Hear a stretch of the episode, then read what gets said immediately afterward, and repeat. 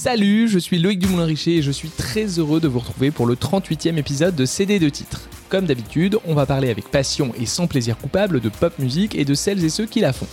Si vous voulez savoir d'où viennent les tubes qui ont bercé les années 90 et 2000, quel a été leur impact et quel est leur héritage aujourd'hui, vous êtes au bon endroit. Je vous remercie pour les nombreuses écoutes des dernières semaines et de tous vos messages sur Instagram et Twitter. Si vous n'êtes pas encore abonné, il vous suffit de chercher cd2 titres underscore pod. On va parler d'une des chansons les plus emblématiques des années 90. C'est bien simple, si je vous demande de me citer les 10 titres les plus marquants de cette période, je suis sûr qu'elle figurera dans votre liste. Aujourd'hui, on ressort le CD de titre de Mbop des Hanson. Et pour ce faire, j'ai fait appel à une véritable spécialiste internationale, une encyclopédie de la musique. Elle suit la carrière du groupe depuis 1997 et elle est incollable sur eux. C'est également une amie que j'aime beaucoup et je suis très heureux de la recevoir aujourd'hui. Elle s'appelle Audrey Vauvillier. Salut Audrey. Salut Loïc. Ça va? Ça va. Est-ce que tu es prête à partager tes nombreuses connaissances sur Hanson? Parce que je pense que tu vas apprendre beaucoup de choses à beaucoup de gens aujourd'hui. En tout cas, ça me fait plaisir de venir parler de cette chanson en particulier qui effectivement euh, est assez emblématique de la fin des années 90 et qui euh, fait partie de celles qui ont plutôt changé ma vie. Très bien, tu vas nous expliquer ça tout à l'heure. Pour commencer, je propose qu'on s'écoute un petit extrait de Mbop, évidemment, pour remettre tout le monde dans le bain. C'est parti.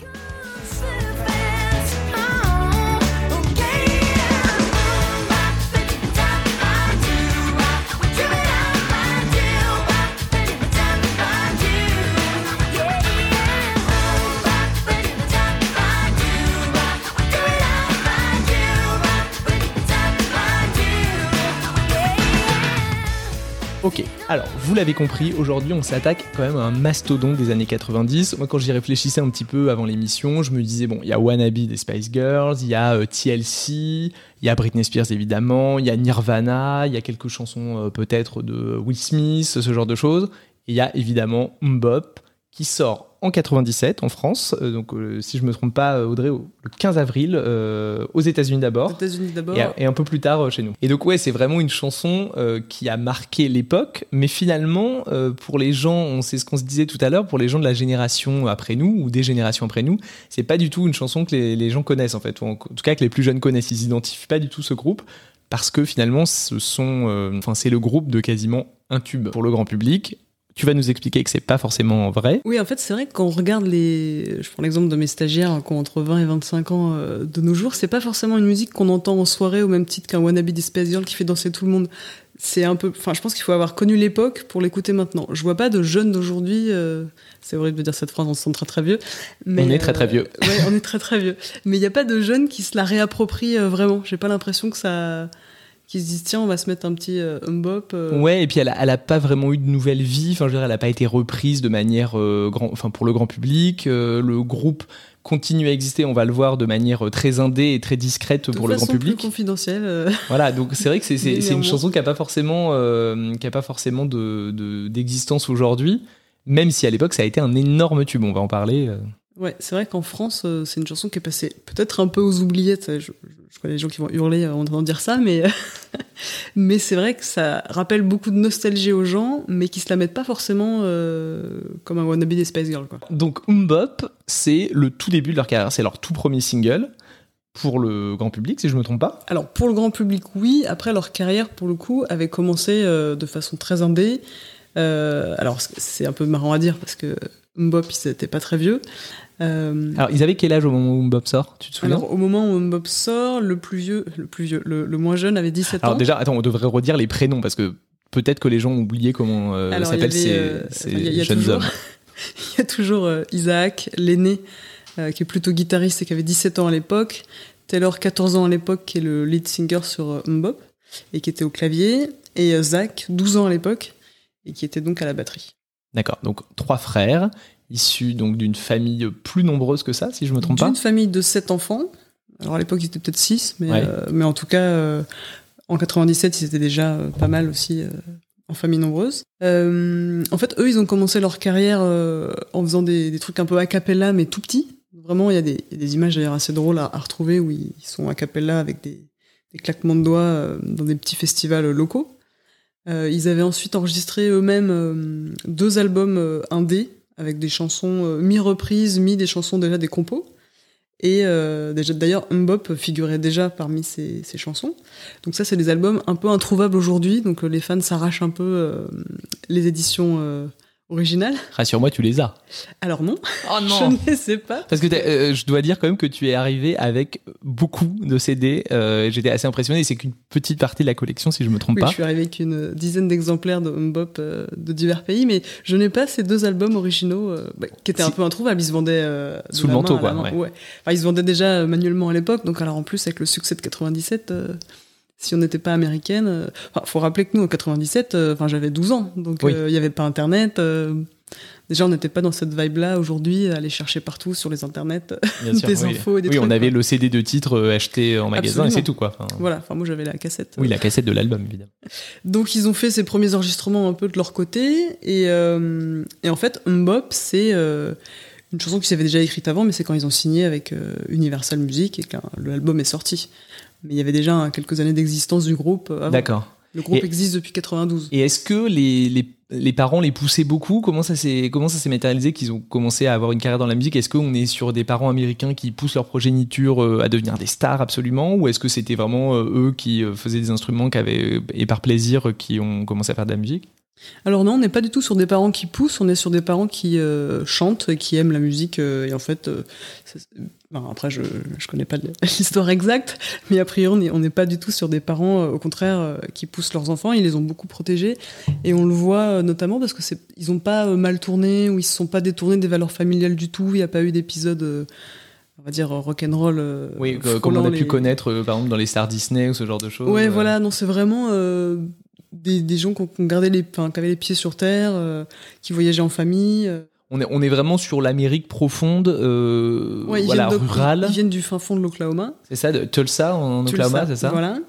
Euh, donc, donc non, c'est vraiment une famille euh, soudée et euh, de gens qui, en fait, ont, ils ont juste été élevés au son de, de la mu- de musique euh, a cappella et tout. Ils, ça, c'est devenu une passion et euh, disons que les parents les ont laissés faire. Ils les ont pas poussés à. Alors, est-ce que ces trois-là, c'est les, c'est les aînés de la famille, du coup, de la fratrie? Oui, donc c'est pour la- ça que c'est eux qui, naturellement. Ce ont- sont les aînés. Après, le, celui qui suit euh, a aussi fait aussi, aussi de la musique aujourd'hui et a un groupe euh, euh, bah, plus confidentiel, mais, euh, mais ils- a priori, ils font un peu tous de la musique de leur côté, mais les trois seuls qui ont percé Ouais. et qui en font vraiment professionnellement.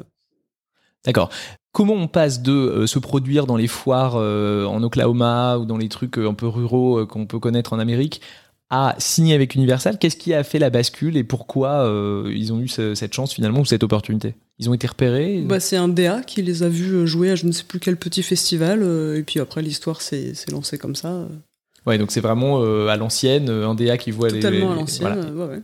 Parce qu'on pourrait croire bon que un, marketeur avec le avec un peu de flair se dise ouh là là trois frères qui se ressemblent comme ça qui ont des bonnes gueules d'anges etc ça peut le faire non en fait c'est vraiment euh, Bah, il y plus avait- il y avait sûrement une Oui, idée, euh, peu. peut-être marketing derrière. Néanmoins, ça n'empêche pas qu'il y avait trois petits gars hyper talentueux euh, qui composaient leurs chansons et qui jouaient déjà des instruments euh, aussi jeunes. Donc, euh, marketing ou pas, et forcément il y en a eu, mais c'est pas un gros mot le Oui. marketing. non non pas dit Euh, mais non, c'est pas un, c'est pas un groupe qui- qu'on a fabriqué. On n'a pas pris euh, trois frères en leur disant vous allez chanter. Non, non, du tout. C'était eux, ils avaient déjà cette passion, ils le faisaient déjà et euh, ils ont eu un tremplin. Ouais, parce que ce qu'il faut noter, donc voilà, sur euh, Mbop, un point vraiment intéressant et on pourrait en douter à la base, mais c'est que ce- sont eux les seuls auteurs et compositeurs de la chanson. C'est Ouais. pas, c'est- donc on rappelle qu'ils avaient 12, 14 et 17. Tout à fait. Et sachant que la chanson a été composée euh, avant. Oui, c'est ça, donc, ils étaient encore plus euh, petits. euh. Il avait 8 ans, euh, le plus jeune, quand ils l'ont composé. euh. Zach, j'ai bien appris. Voilà. Et, euh, et donc voilà, donc on est sur une chanson qui est composée et écrite par le- les trois frères eux-mêmes, et euh, ils vont avoir un petit peu d'aide sur la prod. Alors d'ailleurs, euh, tu parlais tout à l'heure d'une première version donc, qui se trouve sur les, premiers enregistrements. On en a un extrait parce que tu as bien voulu me le partager, et c'est un truc qu'on connaît pas forcément. Donc je vous fais écouter un petit extrait donc de la version Three Car Garage, c'est ça? Ouais, parce qu'en fait, ils ont. Donc, une fois que le succès de Middle of Nowhere, le nom de l'album où figure euh, Mbop, est sorti, ils ont euh, publié un album, une espèce de compile de leurs démos auparavant enregistrées euh, à la maison. Et il y avait cette première version de Mbop, effectivement, qui. on sent que tout est là, hein, les paroles, le texte, la structure. Néanmoins, beaucoup plus. Voilà, on écoute.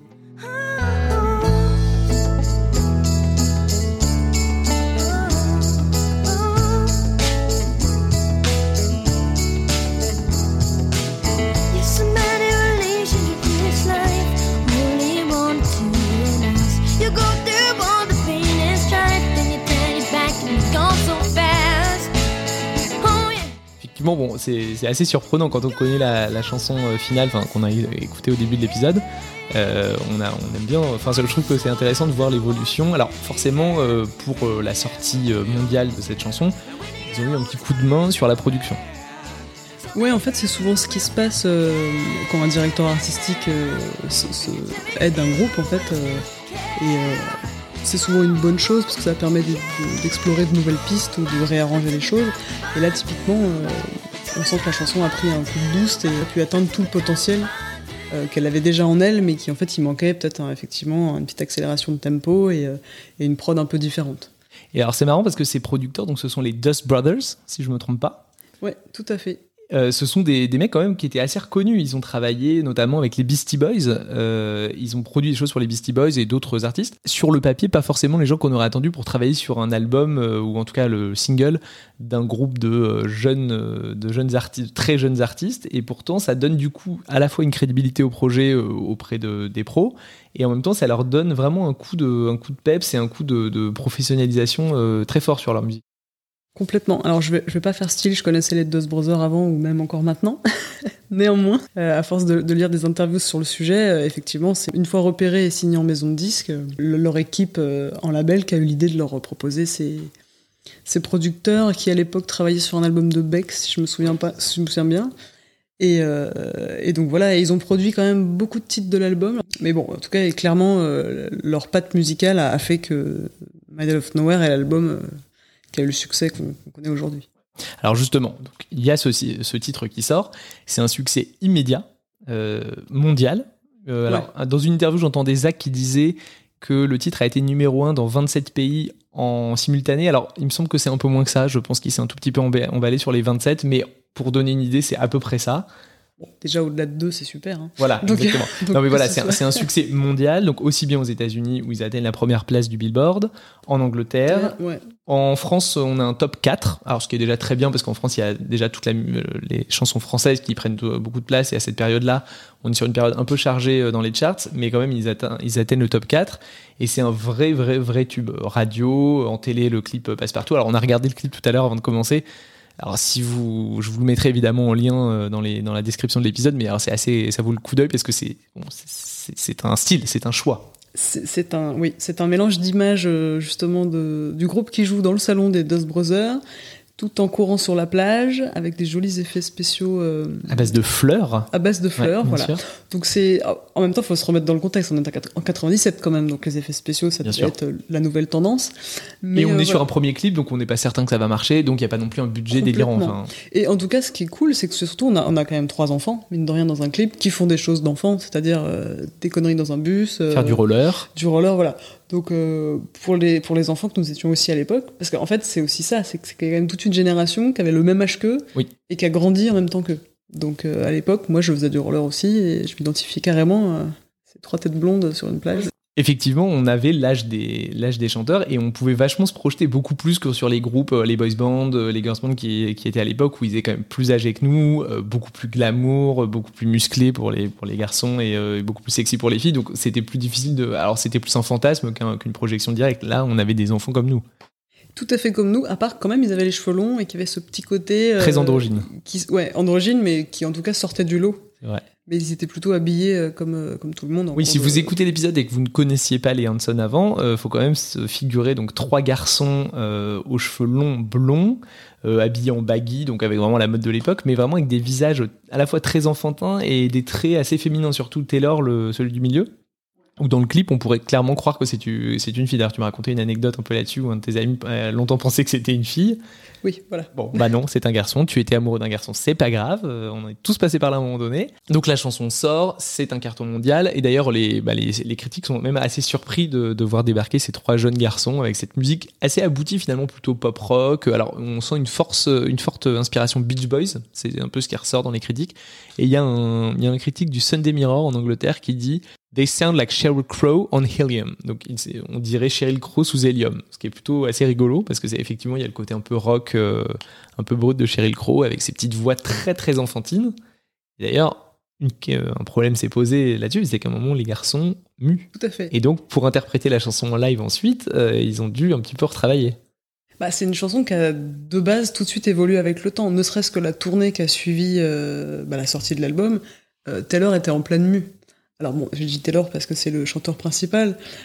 En l'occurrence, euh, Isaac, lui, il a toujours eu une voix très grave, même euh, plus jeune, donc sa voix, lui, euh, n'a pas changé, et il a des chansons lead. Oui, parce que la particularité, du groupe, c'est aussi qu'en fait, ils ont chacun des chansons où ils chantent lead. Donc il y a vraiment trois chanteurs, trois voix. Euh, ils font beaucoup d'harmonie ensemble. On connaît surtout la voix de Taylor, qui est souvent mise en avant sur les singles, mais euh, les trois chantent au même titre les uns les autres. Sur scène, ils se sont toujours échangés les instruments, échangés la place du milieu. Même sur toutes les tournées, ils sont des solos chacun. D'accord. Ils disent que c'est pour aller se reposer, mais euh, ça fait toujours plaisir à tout le monde d'avoir ce petit moment euh, acoustique avec euh, un seul qui chante. Alors, tu me confirmes que chacun avait un peu son préféré ou pas dans, parmi les fans? Toi, par exemple, c'est quel a été ton préféré à l'époque et peut-être maintenant? Je ne sais pas, c'est important. On a tous, comme les Spice Girls, on a tous notre Spice Girl préféré. Donc, Euh, bah oui, forcément, on a tous un petit peu son préféré. Moi, ça a toujours été Taylor, évidemment. je comprends. Euh, après, euh, ça reste un groupe. ils, ils marchent pas trop les uns sans les autres. Enfin, si, je pense qu'ils pourraient faire des trucs, mais ce serait très différent. Euh, je pense que la, enfin, la, la voix vraiment porteuse du groupe, ça reste à mon sens celle de Taylor, même s'il y a des superbes chansons euh, portées par Isaac. Après, typiquement, Zach, il a une voix beaucoup plus R&B de nos jours, et moi, ça me parle beaucoup moins D'accord. euh, les chansons solo qu'il peut faire. Quoi.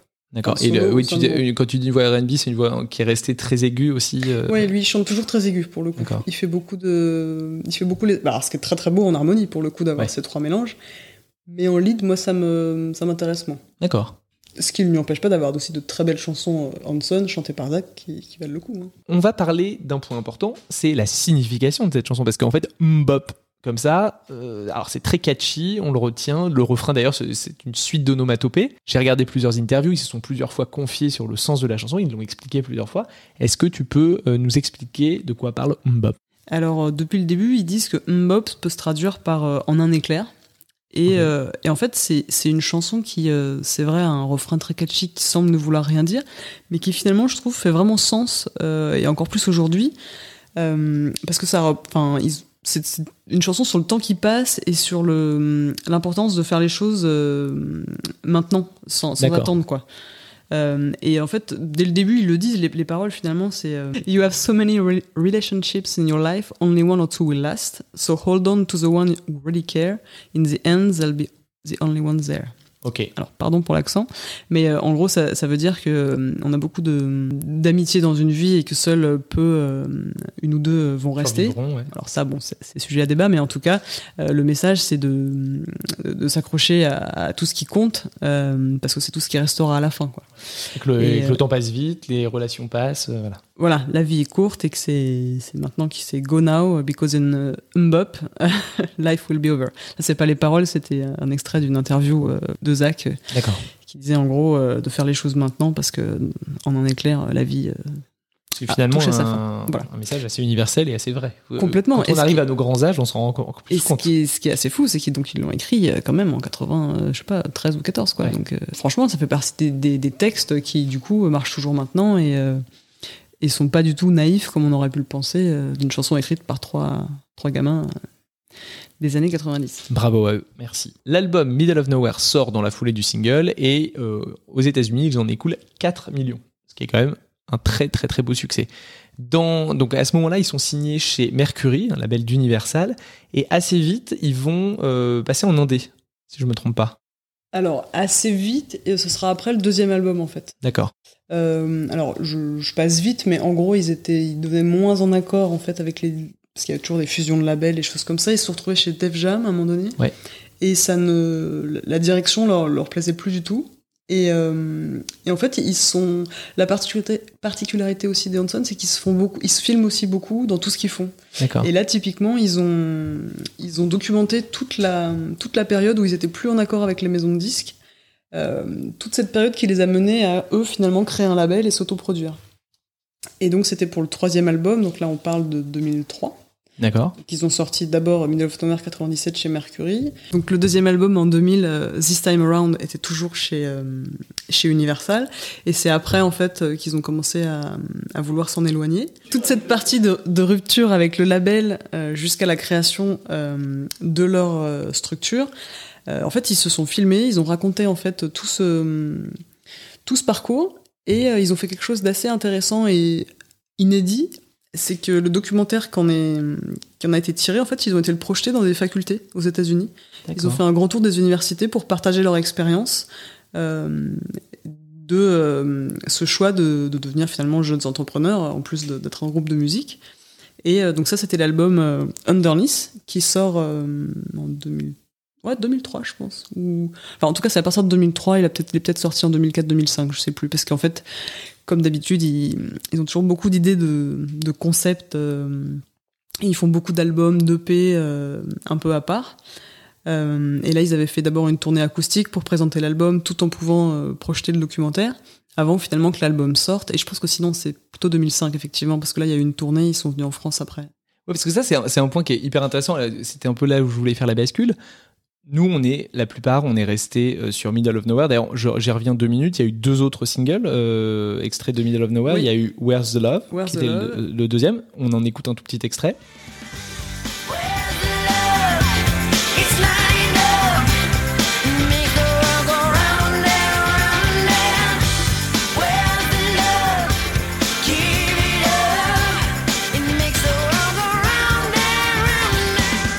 Troisième single, c'était l'immanquable balade I Will Come to You, qu'on écoute également.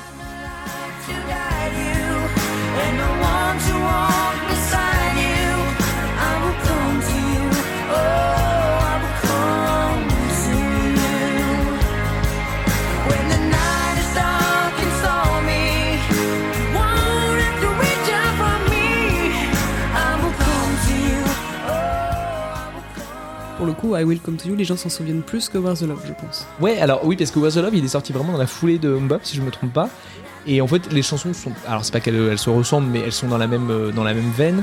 Alors que euh, I Will Come to You, c'est la, la balade, euh, beaucoup plus typique.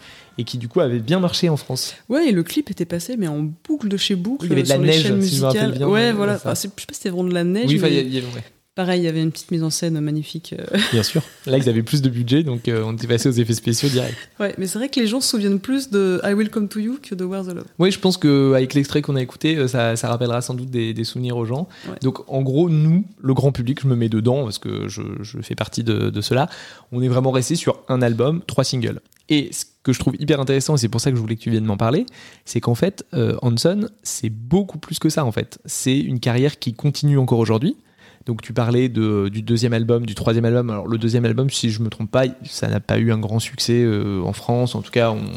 Euh, je crois que le single If Only a quand même euh, eu un petit classement radio. Là, je ne sais pas les chiffres, mais pour moi, c'était quand même un peu passé. Mais ouais, ça n'a pas eu. Fini, ouais, Je pense pas qu'il soit venu d'ailleurs jouer en concert en France à cette époque-là.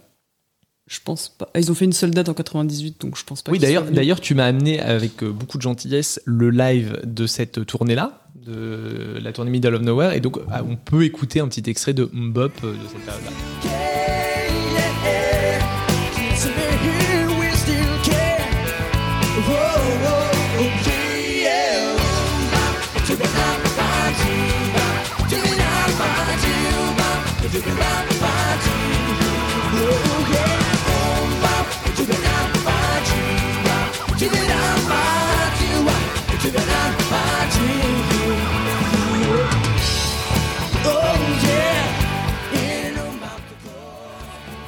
D'ailleurs, sur cette version live, donc c'est 98, c'est marrant. Là, les voix ont déjà changé, euh, l'arrangement a été un peu plus rock.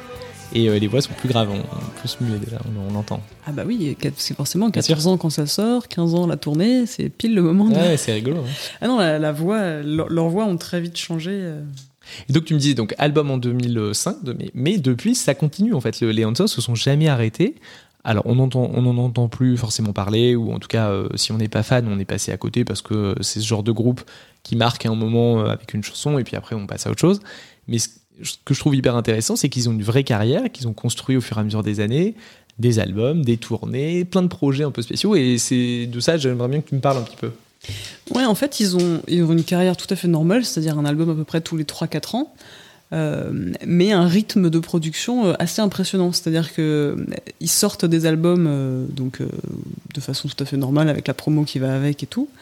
Euh, mais aussi en parallèle, ils ont vraiment euh, toujours eu cette intelligence de soigner leur fanbase euh, de base. C'est-à-dire que dès le début, ils, ont, ils avaient des, des magazines à destination du fan club, des abonnements au fan club.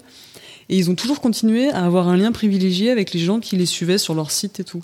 Et alors, dans les années 2000, du coup, on est en plein dans l'explosion d'Internet, euh, assez vite, euh, à la fin des années 2000, les réseaux sociaux, etc. Et comment ils se sont saisis de ça? Parce que c'est évidemment un outil quand tu veux euh, nourrir ta fanbase qui sont hyper intéressants et du coup qui sont découverts. En fait, c'est la même génération que nous, donc ils ont découvert ces outils comme nous. Tout à fait. En fait, dès 97, il y avait une hotline un numéro de téléphone qu'on pouvait appeler. Alors, je ne l'ai jamais fait, donc je n'ai pas d'expérience à partager, mais je sais que je voyais souvent euh, dans les magazines, sur leur CD, le numéro à appeler. J'ai des amis qui l'ont fait. Moi, je, ne sais pas donc sur quoi on tombait, mais, euh, mais en tout cas, tu pouvais avoir des news comme ça. Et depuis le début, il y avait tout de suite ce magazine. Euh, alors, ça s'appelait Mo, mais je sais plus pourquoi, je sais plus que veulent dire les, les lettres. Et ils ont jamais arrêté, c'est-à-dire que jusque dans les années 2002, je pense qu'ils ont continué pour le deuxième album. D'accord. Et en même temps, assez vite, euh, à partir de 2002, ils ont mis en place euh, les, des EP en fait à destination de leur fan club. Donc tu t'inscris sur leur site internet, tu paies l'équivalent de je sais pas entre 30 et 40 dollars par an, ce qui est quand même pas grand chose. Et tous les ans, quoi qu'il arrive, tu avais un CD avec 4 ou 5 chansons inédites plus des vidéos. Et ça, ils l'ont fait depuis 2002.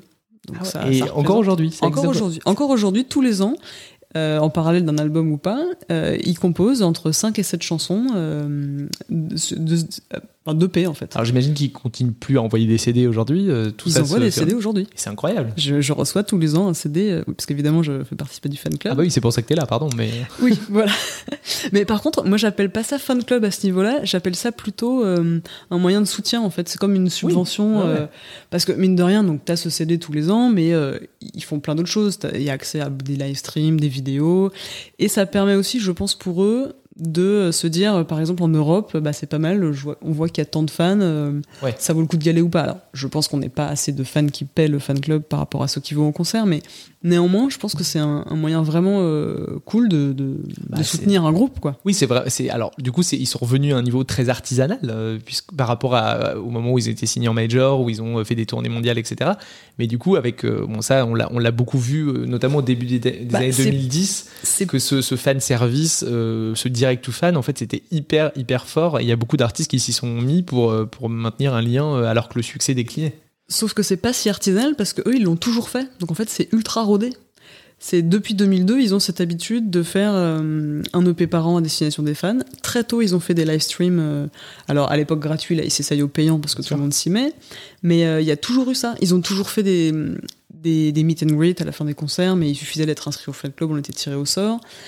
Ils ont toujours eu ce côté direct to fan, ce, côté d'encourager les gens à les suivre sur, alors pas forcément sur leur réseau, mais sur leur site. Donc pour moi, c'est euh, et je le cite souvent euh, dans mon métier actuellement euh, aux artistes parce qu'en France, on n'a pas trop la culture du, fan club, mais au-delà du mot fan club, c'est surtout posséder sa fanbase, savoir comment leur parler, avoir les moyens de les contacter et d'avoir une, entre guillemets une armée de soutien en fait. Parce que mine de rien aux États-Unis ils ont gardé le principe des street teams que plus personne fait ou coup par coup. Et, et c'est eux qui maîtrisent ça. En fait ils, là actuellement ils sont quand même propriétaires de leur de leur master. euh, de leurs éditions, ils, gèrent leur fanbase. C'est euh, c'est vraiment une, un très très bon exemple d'artistes qui aujourd'hui euh, n'ont pas forcément besoin des réseaux sociaux. Et enfin, si, enfin comme tout le monde, mais je veux dire, ils sont quand même dans une démarche où ils peuvent atteindre leur fanbase d'eux-mêmes. D'accord. Donc on est vraiment sur des artistes entrepreneurs. Ah, complètement. Et ça, et ça leur permet de continuer à vivre de leur musique alors même qu'ils passent plus forcément en radio, qu'ils ont plus d'expositions qu'ils ont pu connaître il y a plus de 20 ans. Complètement. D'ailleurs, euh, les, dernières tournées européennes euh, n'étaient pas forcément accompagnées de démarches de promo. Pendant longtemps, ils essayaient au moins en Angleterre d'avoir des petites émissions de radio et tout. Les dernières fois, franchement, ils sont venus, ça se voyait, ils venaient faire les concerts, voir les fans, euh, optimiser des moments avec eux, donc ils faisaient parfois des doubles concerts avec le fan club. Mais il n'y avait pas de volonté à côté de, placer un single en radio et tout. C'était vraiment une tournée enfin, j'allais dire, euh, je vois même pas bien l'intérêt parfois d'avoir fait certains pays ou villes, parce que clairement, c'était. Euh, oui, il n'y avait, pas, y avait pas de visée business derrière, quoi. C'était bah, à, part vendre un peu de merchandising. À part faire hyper plaisir aux fans de la ville et à ceux qui allaient venir dans cette ville, parce que évidemment, les fans européens font toujours plusieurs pays ou plusieurs dates. Toi, la première? Pas la première, mais moi, moi Parmi aussi. ceux-là Parmi ceux-là. Oui, il y en a qui sont quand même beaucoup plus que moi. Bah oui, mais après, c'est c'est hyper génial. cool. On sait que tous les 2-3 ans, euh, on a au moins 2-3 deux, trois capitales européennes qu'on va aller voir. On est une dizaine de potes à faire ça ensemble, donc c'est très cool. Moi, j'ai visité plein de capitales comme ça. C'est génial. Et donc, euh, sur le, par exemple, tu me disais là, pour les, en France, ils sont venus euh, ces dernières années, ils ont fait quand même le Bataclan et la Cigale, qui sont pas des salles ridicules à Paris. hein. Ils ont fait le Grand Rex en 2005, Ah ouais. avec un, à l'époque, un duo avec Emma Domas en single. Attends, attends, attends. On a un duo Hanson et Madomas? Ah oui, je t'en ai pas parlé Ah, mais on l'écoute tout de suite, surtout. Just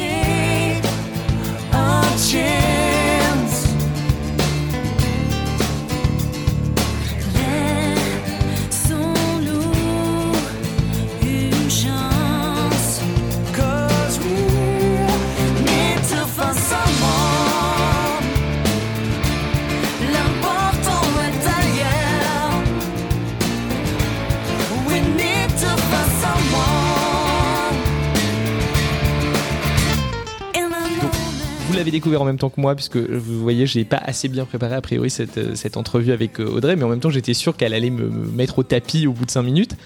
Eh bien, c'est le cas. Il y a donc un duo Hanson et Madomas dont je n'avais jamais entendu parler et je meurs de honte.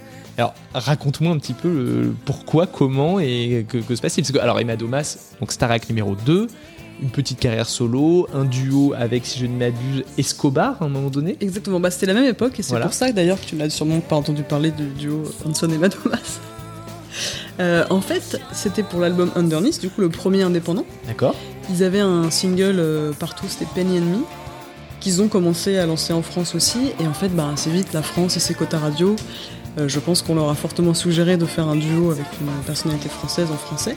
Et il se trouve que euh, les Hanson euh, font, organisaient déjà euh, très jeunes des, euh, des séminaires d'écriture en fait avec des artistes. Et Alors d'un- là, je, fais juste une petite pause sur ça. Donc les séminaires d'écriture, c'est on réunit des auteurs-compositeurs dans la même salle et on espère qu'ils vont accoucher de tubes. Ça se fait énormément dans la pop américaine, notamment pour Beyoncé, pour Rihanna par exemple. Il y a beaucoup d'auteurs-compositeurs qui en, qui en parlent librement. Parfois, il y a 20 auteurs-compositeurs qui se retrouvent et le but c'est d'accoucher d'un tube. Et donc, euh, bon, il y en a qui ça convient, d'autres à qui ça convient pas du tout. Mais c'est euh, hyper courant aux États-Unis. Et ça a été fait notamment, je me souviens, en France pour l'album euh, de Jennifer, Appelle-moi Jen. Pour le coup, Jennifer, je me souviens que le label l'avait vendu comme ça à l'époque en disant voilà, on a réuni tant d'auteurs un peu indé machin pour essayer d'accoucher de chansons. Ils sont partis en Corse deux ou trois semaines. Jennifer m'avait raconté ça en interview. Et ils avaient accouché de cet album. Donc, pardon, c'était une petite parenthèse, mais parce que séminaire d'écriture, ça peut pas forcément parler à tout le monde. Voilà, bah là c'était exactement le concept. Et euh, il y avait pas mal de chansons qui avaient filtré euh, sur internet. Donc il y en a, euh, où ils chantaient pas forcément dessus, mais nous on avait entendu une chanson qui s'appelait Someone et qui était. euh, il y avait quelques phrases en français. C'était Isaac qui chantait en lead. Et, en fait, c'est cette chanson du coup qu'ils ont ressorti des tiroirs et qu'ils ont euh, proposé en duo à Emma Domas. Alors, je- je- de mémoire, elle a réécrit une partie du texte et c'est devenu le, le single français. Sauf que ben, je pense qu'ils avaient un petit peu oublié qu'à ce moment, enfin pas ils, les Hanson, mais euh, les radios ou la stratégie globale du, du truc, il y avait le duo effectivement de Emma Domas avec Escobar qui cartonnait. Donc Ouais. euh, fatalement pour les radios, il peut pas y avoir deux, euh, deux duos d'Emma Domas en même temps. D'ailleurs, euh, on va se réécouter un petit extrait de Emma Domas Escobar parce que c'est quand même toujours sympa. You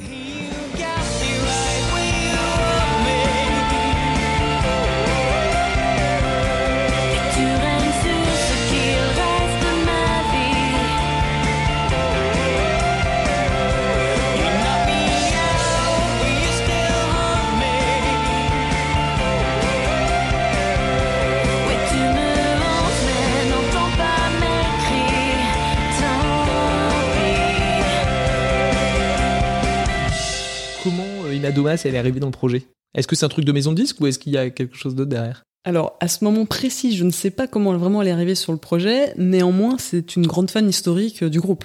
D'accord. Euh, donc, euh, alors moi, j'étais pas trop dans le game à l'époque, mais il me semble qu'en juste avant de prévoir ce duo, elle avait été les voir en, en concert à Londres. Alors, je pense que c'était en, en préparation de de ça, mais euh, mais ensuite, euh, après, elle l'a raconté dans pas mal d'interviews. euh, elle a été chez eux aux États-Unis enregistrer ce duo, donc euh, en tant qu'ancienne fan, ça a dû être un moment euh, particulièrement fou. Alors, on a retrouvé un petit extrait euh, de- d'un fan 2 euh, qui est sur internet. Euh, je, je vous mets juste un tout petit extrait où elle raconte un peu ça. Souvenez-vous, il y a quelque temps, la jolie Emma Domas nous avait confié être fan du groupe Hanson. Je suis euh, complètement euh, fan de ce groupe. M'identifiais vachement à eux. J'avais tellement envie d'être une Hanson quand j'avais 14 ans. Ce qui s'est passé, c'est un truc de malade. Je me suis retrouvée il y a quelques semaines chez eux, dans leur ranch euh, en Oklahoma, euh, en train d'enregistrer euh, un single. Je, crois que maintenant, c'est vraiment devenu des potes. Ils viennent à Paris, ils me disent Bon, bah, tu es à Paris, tu nous fais visiter des trucs. Et, euh, et donc ce grand Rex, euh, en fait, euh, c'était marrant parce qu'il y avait des affiches immenses 4 par 3 dans le métro, donc nous on était hyper fiers d'avoir. euh, c'était une belle photo en noir et blanc, euh, live, très cool, mais il y avait euh, écrit en gros. Alors j'ai rien contre Emma Domas, mais c'est juste que les gens qui euh, redécouvraient l'existence de Hanson avaient en gros avec la participation exceptionnelle d'Emma Domas. Et moi j'ai littéralement vu dans le métro euh, quelqu'un dire ah trop bien Hanson. Et Quoi? Emma Domas Ah non. Et du coup, euh, c'est vrai que bon, c'était tout de suite associé. Ouais. Alors, encore une fois, je n'ai absolument rien contre Emma Domas. euh, au On contraire, moi, en plus, euh, la chanson était plutôt cool. Tu seras mon futur à présent, enfin voilà. Tout à fait. Donc voilà. Mais c'est du coup, c'était marrant de se dire que ce retour en 2005 était hyper associé là et donc n'a pas fait grand bruit. Mais, euh, mais donc, elle était venue à la fin du concert faire ce duo et c'était euh, très chouette. C'est hyper rigolo. Ça, je pense qu'il n'y a pas grand monde qui s'en souvient. euh, un Ah bah non, vu que le single n'a pas eu vraiment le, succès escompté. le succès escompté, ni, ni vraiment la suite. Quoi. Mais ensuite, ils sont revenus en France, ils ont fait plusieurs soirées. Donc il y a eu le Bataclan en 2013, euh, la Cigale en 2017, et je. Ouais, je crois que c'est tout. Là, j'ai plus en tête. Ah, ce, qui est, ce qui est déjà pas mal finalement. Oui, bah, Enfin, complètement. C'est des, des Bah, surtout que la Cigale 2017 était complète. Et on sent que sur les deux dernières dates qu'ils ont fait à Paris, il y avait quand même un, une espèce, un espèce de. re- 2003, c'était encore un peu tôt pour que les gens se disent. euh, et cette nostalgie encore en eux. Alors que celui de, hum, de 2017 et euh, 2013, il y avait déjà euh, une partie du public qui était en mode un peu revival. euh, content d'être là. Alors 2017 en plus, c'était une date anniversaire, c'était la tournée euh, Middle of Everywhere. D'accord. Et c'était pour eux fêter les 25 ans du groupe, donc 92-2017. D'accord. Et c'était. euh, Du coup, les 20 ans de Mbop. De la sortie de Mbop. et du coup, les 20 ans de Mbop, ils avaient repris tout le code couleur de l'époque euh, et ils avaient une setlist hyper adaptée. C'était vraiment une setlist best-of euh, euh, avec pas un nouvel album à côté. euh, voilà, donc c'était euh, parfait pour tourner. euh. D'accord. Et alors, toi qui donc suis le groupe depuis, euh, depuis tout ce temps, euh, est-ce que tu as vu de nouveaux fans arriver ou est-ce que c'est vraiment les fans du, du début qui sont restés ou comment, comment tu vois ça, toi? À mon niveau européen, euh, non, je vois pas beaucoup de nouveaux fans arriver. Après, comme euh, nous avons le même âge qu'eux et qu'il y en a qui sont maintenant dotés d'enfants, euh, nous avons une petite génération qui suit les parents et fatalement les maris et femmes, euh, Ah, c'est des, des- des- enfin, les conjoints obligés d'être là. quoi. Ah ouais, ok, on est, on est sur du sérieux, Non, quoi. Je rigole, mais non, il n'y a pas vraiment de.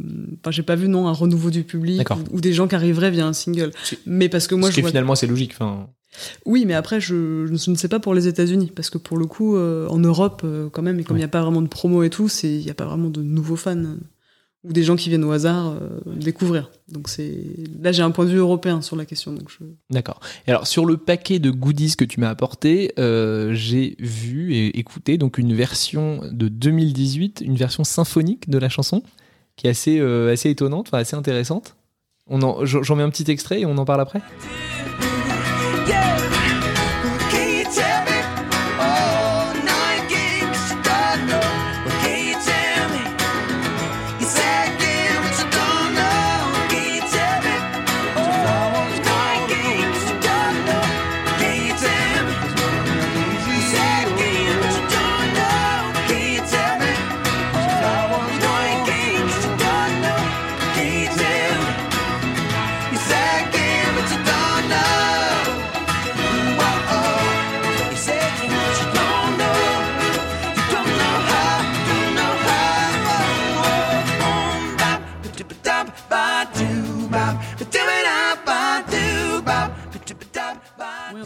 Cadre d'un projet euh, String Theory. En fait, ils, ont toujours eu en eux ce, côté de se renouveler et d'apporter des projets différents. Donc, ils ont, euh, par exemple, du coup, je, repars dans l'histoire de, Humbop, mais ils ont, euh, pour les 10 ans de, l'album, ils avaient enregistré une version acoustique de celui-ci, donc toutes les chansons chantées en acoustique, y compris une ou deux qu'ils avaient jamais faites sur scène. Euh, ensuite, en 2010, ils avaient eu l'idée aussi de faire une semaine de concert à New York, euh, un album par soir, donc ça faisait donc cinq, à l'époque 5 albums. Ça c'est vraiment c'est un rêve de tout fan, de tout artiste. C'est le euh, rêve de tout fan parce que ça veut dire. Alors, ils l'ont fait à New York et à Londres. Donc, évidemment, nous étions à Londres. Enfin, une partie de, de moi et mes amis étions à Londres pour écouter ça. Et c'est vrai que c'est génial parce que moi, j'avais pas vu le concert au Zénith de 98. Euh, donc là, on avait quand même l'album euh, Middle of Nowhere en entier, dans l'ordre, avec toutes les chansons, avec leur voix de, de l'époque, enfin de maintenant. quoi. Ouais. Donc, euh, donc voilà, ils ont toujours eu en fait en eux euh, ce, ce côté en fait de faire un peu des concepts. Ils le font beaucoup dans leurs EP euh, pour les fans, c'est-à-dire qu'ils se mettent des contraintes, genre euh, composer que la nuit ou tel style. Donc ils ont vraiment un truc de, de vrai amoureux de la musique Ouais. qui se donne des challenges et tout. Et donc String Theory en fait, c'était une volonté, une envie de faire euh, des chansons orchestrées avec un, un orchestre symphonique du coup Ouais. mais il voulait raconter une histoire en fait. Donc il y a une, c'est une espèce d'épopée qui raconte une histoire. Donc il y avait à la fois des chansons euh, à eux qu'on connaissait, qui ont été ré- réorchestrées, mais du coup euh, euh, mises dans un cer- certain ordre pour que ça raconte une histoire, ainsi que des chansons soit inédites, soit qui venaient d'EP, que du coup le, qui n'étaient disponibles que sur les EP, donc on pouvait pas écouter sur d'autres supports. Donc euh, du String Theory c'était un ensemble de c'était une tournée en fait euh, où ils ont euh, ils étaient accompagnés dans chaque ville d'un orchestre symphonique différent et ils l'ont fait en Europe ils l'ont fait euh, à Londres D'accord. Euh, enfin même Londres moi je les ai vus à Londres et en Belgique pour le coup donc ils ont fait quand même quelques dates européennes et c'était c'est vrai que c'était hyper intéressant de donc c'était un nouvel orchestre dans chaque ville hein, forcément Ouais. Euh, et c'était hyper intéressant de voir euh, cette proposition donc tous les trois eux devant avec leurs instruments pop cet orchestre symphonique derrière et ce mélange assez improbable. Alors il y a des chansons sur lesquelles ça marchait beaucoup mieux. Honnêtement, sur la chanson Mbop, il n'y a pas un apport euh, incroyable. Ouais. C'est intéressant euh, de l'écouter, mais c'est pas celle où vraiment ça fait la différence. Non, effectivement, donc tout ça pour dire que euh, ils font beaucoup de choses, ils font vivre leur catalogue, ils font des nouvelles chansons. C'est quand même assez étonnant en fait. Et assez intéressant de voir que euh, finalement ce groupe qu'on aurait pu croire enterré dans les années 90 a survécu à toute cette période et, et continue à faire vraiment beaucoup de choses, à nourrir ses fans. Et bon, alors on voit qu'ils n'en gagnent pas forcément des nouveaux, quoique, puisqu'il y a quelques mois, euh, ils ont été exposés euh, à une heure de très grande écoute aux États-Unis, si je ne me trompe pas. Ah bah oui, en fait, j'oubliais ce détail. euh, en fait, ils ont fait l'émission Mask Singer Aux US, du coup. aux US. Et ce qui est assez drôle d'ailleurs, c'est que c'était donc ils étaient déguisés eux dans les poupées russes, Russian Dolls. Et le tout premier teaser pour annoncer l'émission, c'était une version chantée par eux de Shallow. Et en même pas euh, trois secondes et demie, tous les fans d'Hanson avaient reconnu les voix et avaient euh, pourri les réseaux sociaux de Mask Singer avec le gros spoiler de ce sont les Hanson évidemment quoi. Alors, du coup, on va, on va forcément écouter un petit extrait de, de Shallow par les Hanson dans Masked Singer US, donc euh, il y a quelques mois. Là, c'était la dernière saison, euh, si je ne me trompe pas. Oui, c'était il y a 4 ou 5 mois max. Voilà, on écoute.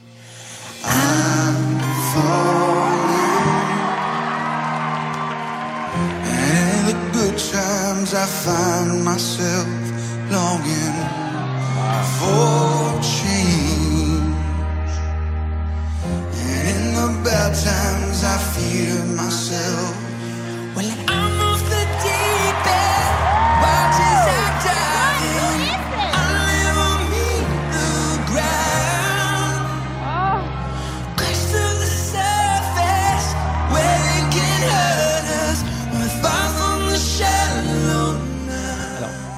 Je pense que la majorité des auditeurs, comme moi, ne pourront pas dire Ah oui, bien sûr, j'avais reconnu les Hanson, mais effectivement, les spécialistes dont tu fais partie, euh, c'était tout de suite dit euh, qu'ils étaient dans, dans le déguisement des poupées russes.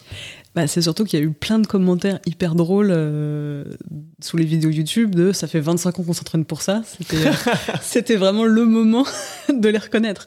Et là où c'était euh, très bien fait, en fait, cette émission, c'est que euh, le nombre de poupées, poupées russes à l'écran n'était pas forcément le 3. Il y en avait parfois deux, parfois trois, parfois quatre.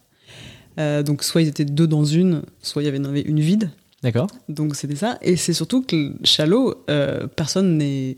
Enfin, entendre en premier la voix lead de Isaac, très country sur cette chanson, bah, on peut pas reconnaître les Hanson. Enfin, c'est D'accord, pas, ouais. pas possible tout de suite. euh. et puis euh, c'était indiscernable qu'ils étaient trois sur celle-là, ou alors faut vraiment tendre l'oreille et entendre les harmonies de Zach euh, un peu aiguës au début. Euh, c'était très difficile. Et il y a eu pas mal de chansons où, franchement, ça brouillait grave les pistes. Donc, euh, ils ont fini par être démasqués euh, en, quasiment à la fin de l'émission. D'accord, ils s'en- oui, ils s'en sont bien tirés au final. Ah bah ils s'en sont bien tirés, ils ont fait quand même 5 prime à peu près, D'accord. de mémoire, je sais plus exactement, mais... euh, Alors pour nous c'était génial parce qu'ils chantaient des chansons qu'on n'aurait jamais pensé qu'ils allaient reprendre, Ouais. parce que il y a eu euh, du Bruno Mars, du Jason Derulo, euh, c'était du Michael Jackson, Ouais. c'était... Euh, J'ai écouté la version de Man in the Mirror de Michael Jackson, c'était pas mal. Je vous mettrai le lien euh, en description. Donc franchement c'était hyper réjouissant pour nous de, de les entendre faire ça, et, euh, et surtout que ça mettait en avant vraiment leur voix, et je pense que les gens ont découvert à quel point ils étaient bons chanteurs. Ouais, alors ça, euh, je suis tout à fait d'accord, ils chantent vraiment très bien. Et alors, il y a un truc qui est assez rigolo aussi avec eux, c'est que bah, ils étaient tellement jeunes quand ils ont eu euh, le succès avec Mbop, c'est que là, ils font pas encore trop vieux en fait.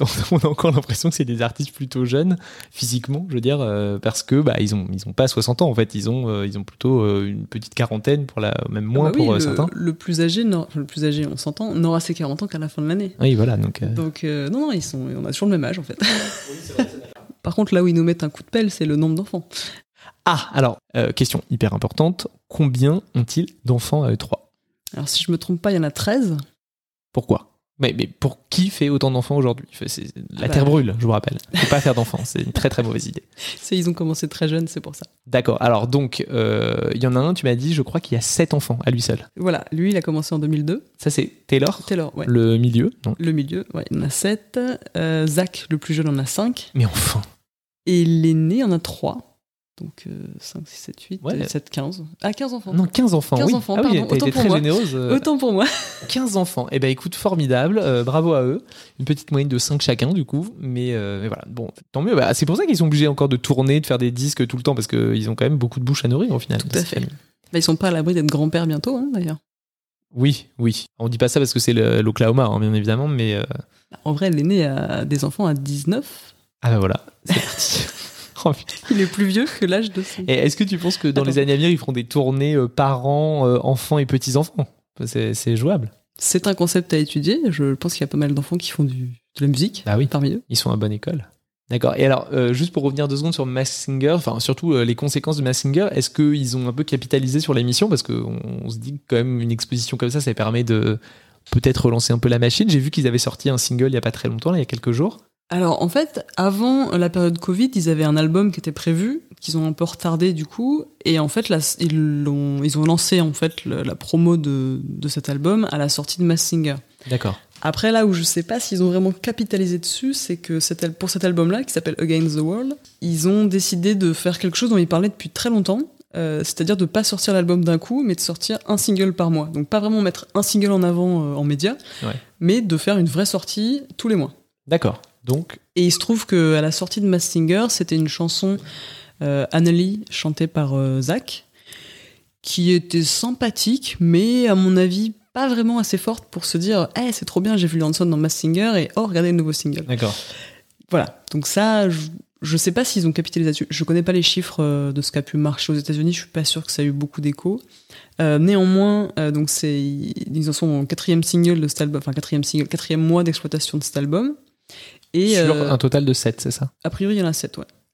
Et elles vont plutôt crescendo euh, en qualité. D'accord. Donc, euh, au final, c'est un peu bizarre de découvrir une chanson par mois, mais euh, ça permet de bien se les, les écouter et se, les, hum, se familiariser avec elles. Et donc, on va écouter la dernière en date sortie de ce projet qui s'appelle Against the World. Voilà.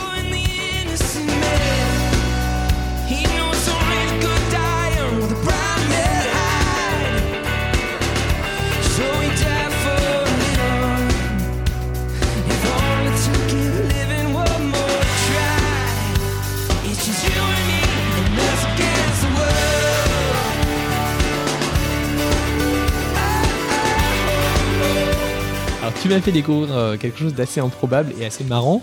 C'est que donc Taylor a eu un side project, un groupe en dehors de Hanson, avec un casting un peu étonnant. Oui, effectivement. Euh, alors, le seul des trois qui a eu un side project euh, qui a sorti un album, euh, un album réel suivi de quelques dates de concert, c'est Taylor avec les Tinted Windows, donc les vitres teintées. Et c'était un groupe, un groupe composé de, de membres un peu improbables, parce qu'il y avait euh, le batteur des Cheap Tricks, donc un batteur d'un groupe de rock un peu emblématique euh, des décennies antérieures, parce qu'il était quand même un peu plus âgé. Il y avait le guitariste des Smashing Pumpkins, Trop marrant. le, alors le bassiste des Fountain of Waynes qui est décédé du, du Covid euh, l'année dernière, donc le groupe s'est reformé brièvement en hommage. Et donc Taylor, des Hanson au chant, et ils composaient tous ensemble. Quoi. D'accord, et donc il y a eu quand même un album, de- une tournée. Il y a eu un album, dates. un album pop très sympa à écouter, vraiment le, le bon album pop euh, chouette, et en plus qui nous a permis à nous, euh, fans des Hanson, de découvrir quand même Taylor sur des, des façons de chanter un peu différentes euh, sein des Hanson, vraiment en lead avec euh, du coup pas ses frères en chœur ou, ou pas des mélanges de voix, donc c'est c'était une façon très différente pour lui de chanter et des mélodies qu'il aurait peut-être pas fait au sein des Hanson, Ouais. Oui, c'était une petite récréation pour lui. complètement. Et pendant que ses frères étaient en train de repeupler la Terre, peut-être. Mais ça- enfin, tu tu me diras, c'est lui le plus grand euh, repeupleur du groupe. Donc. Mais alors, du coup, euh, oui, tu m'as fait écouter un titre. euh, moi qui m'a. Bon, ça aurait pu être dans une BO de teen movie américain des années 2000, très clairement. Euh, comment s'appelle le titre? Messing with my head. On écoute un petit extrait.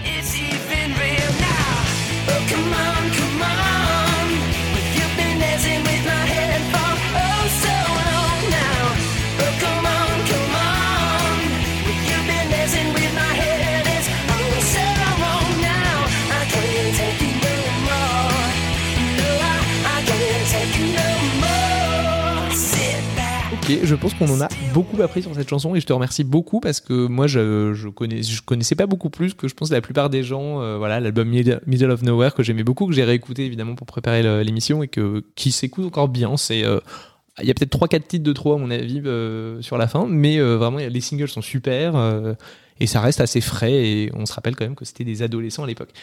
Moi, ce que je voudrais, c'est que tu nous fasses découvrir une chanson des Hanson qu'on a peu de chance de connaître et qui te semble intéressante et importante.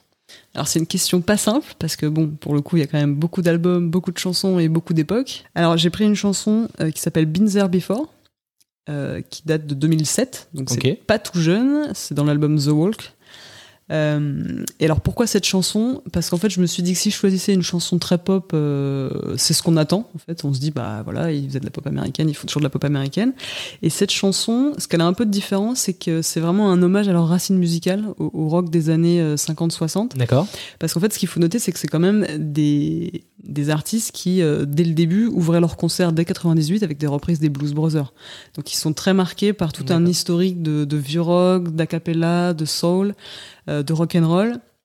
Ils ont vraiment ça dans leurs racines. Et, euh, et c'est dans cette chanson, on l'entend en fait, on l'entend pas mal déjà dans la voix lead de Taylor, qui est, qui a un groove en plus, dans les sonorités très influencées et l'ambiance générale de la chanson ainsi que le, le, le fond du propos parce que il y a les paroles du d'un des couplets euh, font référence à un young man sitting on the dock of the bay donc c'est clairement Otis en Redding. référence à Otis Redding et de le refrain parle de roots of rock and roll donc en tout cas pour moi c'est une chanson qui euh, peut-être ne, ne montrera pas ce qu'ils font exactement aujourd'hui mais qui en tout cas euh, montre bien l'âme du groupe Ok, super. Et ben on écoute cette chanson qui s'appelle donc Been There Before Been There Before.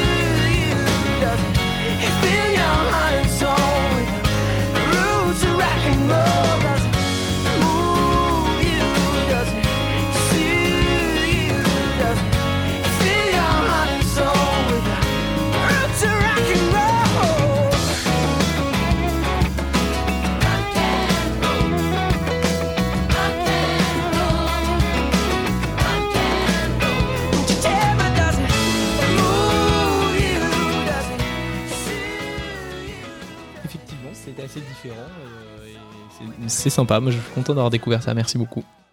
Eh bien, on arrive à la fin de cette exploration de l'œuvre complète finalement de Hanson. Donc, moi, je pensais vous parler que de Umbop, mais en fait, bah non, non, non, il y a beaucoup plus que ça, et je suis très content qu'on ait pu découvrir ça ensemble. Merci mille fois Audrey euh, pour tous ces, toutes ces informations et tous ces détails et toutes ces expériences partagées, parce qu'en fait, euh, bah, ça commence à faire euh, quoi, 23, 24 ans maintenant finalement, Umbop. Donc, du temps est passé et tu as grandi comme fan et comme femme. Bah, écoute, merci à toi en tout cas pour l'invitation, parce que c'est vrai que c'est toujours euh, agréable de parler des, chansons qu'on aime. Et là, en l'occurrence, comme euh, je pense que beaucoup de mes amis savent euh, que je suis activement la, carrière de ce groupe, c'est quand même. Alors, je pense que c'est un des premiers trucs que j'ai appris- sur toi quand on s'est rencontrés il y a maintenant au moins 10 ans, quand on grenouillait dans le, milieu des blogs à Paris et blogs musicaux et tout ça. Et c'est un des premiers trucs dont, on- a parlé dans mon souvenir. Alors je- j'avoue, je me souviens pas exactement. Ah, moi, ça m'a marqué. Voilà. Mais c'est vrai que je m'en- je m'en cache pas beaucoup, et surtout. Ah, mais il faut pas. euh, Alors là, oulala, pas de, pas de plaisir coupable par ici, ça n'existe pas. Et euh, surtout, euh, on, a- on peut être fan de qui on veut. Tout à fait, non mais je vis pas ça comme un plaisir couplable, loin de là. Puis Ah en plus, euh, une fois qu'on a passé euh, quelques années, euh, ça devient exotique et maintenant complètement étonnant et limite mignon de, de voir tant de fidélité. Mais c'est surtout que j'ai j'ai toujours aimé partager en fait le fait que j'écoute toujours leur musique et que ça, ça vaut le coup d'aller peut-être les écouter en concert ou, ou voir ça. J'ai plusieurs de mes amis qui sont qui m'ont suivi dans des dates parisiennes alors qu'ils connaissaient une demi-chanson et euh, et alors à part le Bataclan où pour le coup euh, l'expérience sonore publique était un peu compliquée. Ce côté intrabendo ont plutôt beaucoup aimé. D'accord. Et, euh, et voilà, et après, moi, c'est vrai que je vais voir énormément de concerts et tout, donc quand je conseille, en fait, euh, à mes amis d'aller euh, voir tel ou tel truc, ou d'écouter, ou de jeter un- une oreille à une chanson, bon, ils savent que j'ai quand même un, un peu d'objectivité oui. parfois. Audrey est une influenceuse euh, musicale et concert. C'est vrai que j'aurais dû commencer par ça. J'ai pas beaucoup parlé de euh, tout ce que tu fais euh, de génial dans la musique. Tu as accompagné beaucoup d'artistes, tu fais beaucoup de conseils. Alors, tu as travaillé à la fois dans des gros labels, des grosses boîtes de prod et avec des artistes plus indés ou de manière plus informelle. Alors, je vais pas citer tous les artistes parce qu'il y en a vraiment beaucoup. Mais, mais voilà, tu as une véritable passion extrêmement forte pour la musique et ça c'est un, un plaisir. Et c'est vrai que voilà on, nous on s'est beaucoup croisés et connus euh, par les concerts les blogs les soirées de blog à l'époque euh, quand ça existait. Oui c'était avant Instagram pour les plus jeunes. Euh, et donc du coup euh, voilà t'es une véritable passionnée et euh, bah, finalement Hanson c'est une partie des choses qui te qui t'a- qui t'animent une partie des, des artistes qui te font qui te font vibrer. Mais voilà ça c'est un point il n'y a pas beaucoup de gens comme ça qui sont sincèrement passionnés et pointus en plus. Et voilà donc euh, c'est toujours très agréable à, découvrir. Bon alors euh, si vous cherchez un peu sur internet, peut-être que vous trouverez les anciens blogs euh, d'Audrey. Bon courage à vous, mais ça vaut le coup. Voilà. Et alors petit lien pour ceux qui ont écouté l'épisode sur Vendetta avec Sy- Sylvie O'Haraud, donc c'était un épisode d'il y a quelques mois. Euh, Audrey était aussi une grande fan de Vendetta et elle m'a envoyé quand même des pépites, des lives, des bootlegs incroyables, alors que j'ai pas mis dans l'épisode parce que c'était pas forcément le- le- la vibe de l'épisode. Mais alors vraiment, Audrey, euh, depuis le début, milieu des années 2000, elle a écumé toutes les salles de concert de Paris. Voilà. Voilà, c'est à peu près ça. Mille merci à vous d'avoir euh, suivi ce long épisode, un peu plus long, mais je pense que ça valait le coup. Euh, on se retrouve la semaine prochaine pour un épisode mini-disque consacré à un girl band français. Oui, il en reste. On a parlé des L5 une fois, mais là, c'est un autre. J'espère que ça vous plaira. C'est un épisode un peu plus court que d'habitude, donc un épisode mini-disque. Et dans 15 jours, on se retrouve avec une pop star anglaise que j'adore et j'espère vous aussi. On va parler d'un vrai tube de l'année 2002. Merci beaucoup d'avoir écouté ce 38e épisode de CD2 titres. On se retrouve bien sûr sur les réseaux sociaux, CD2 titres underscore pod, Twitter, Instagram évidemment. Et je vous dis à très vite.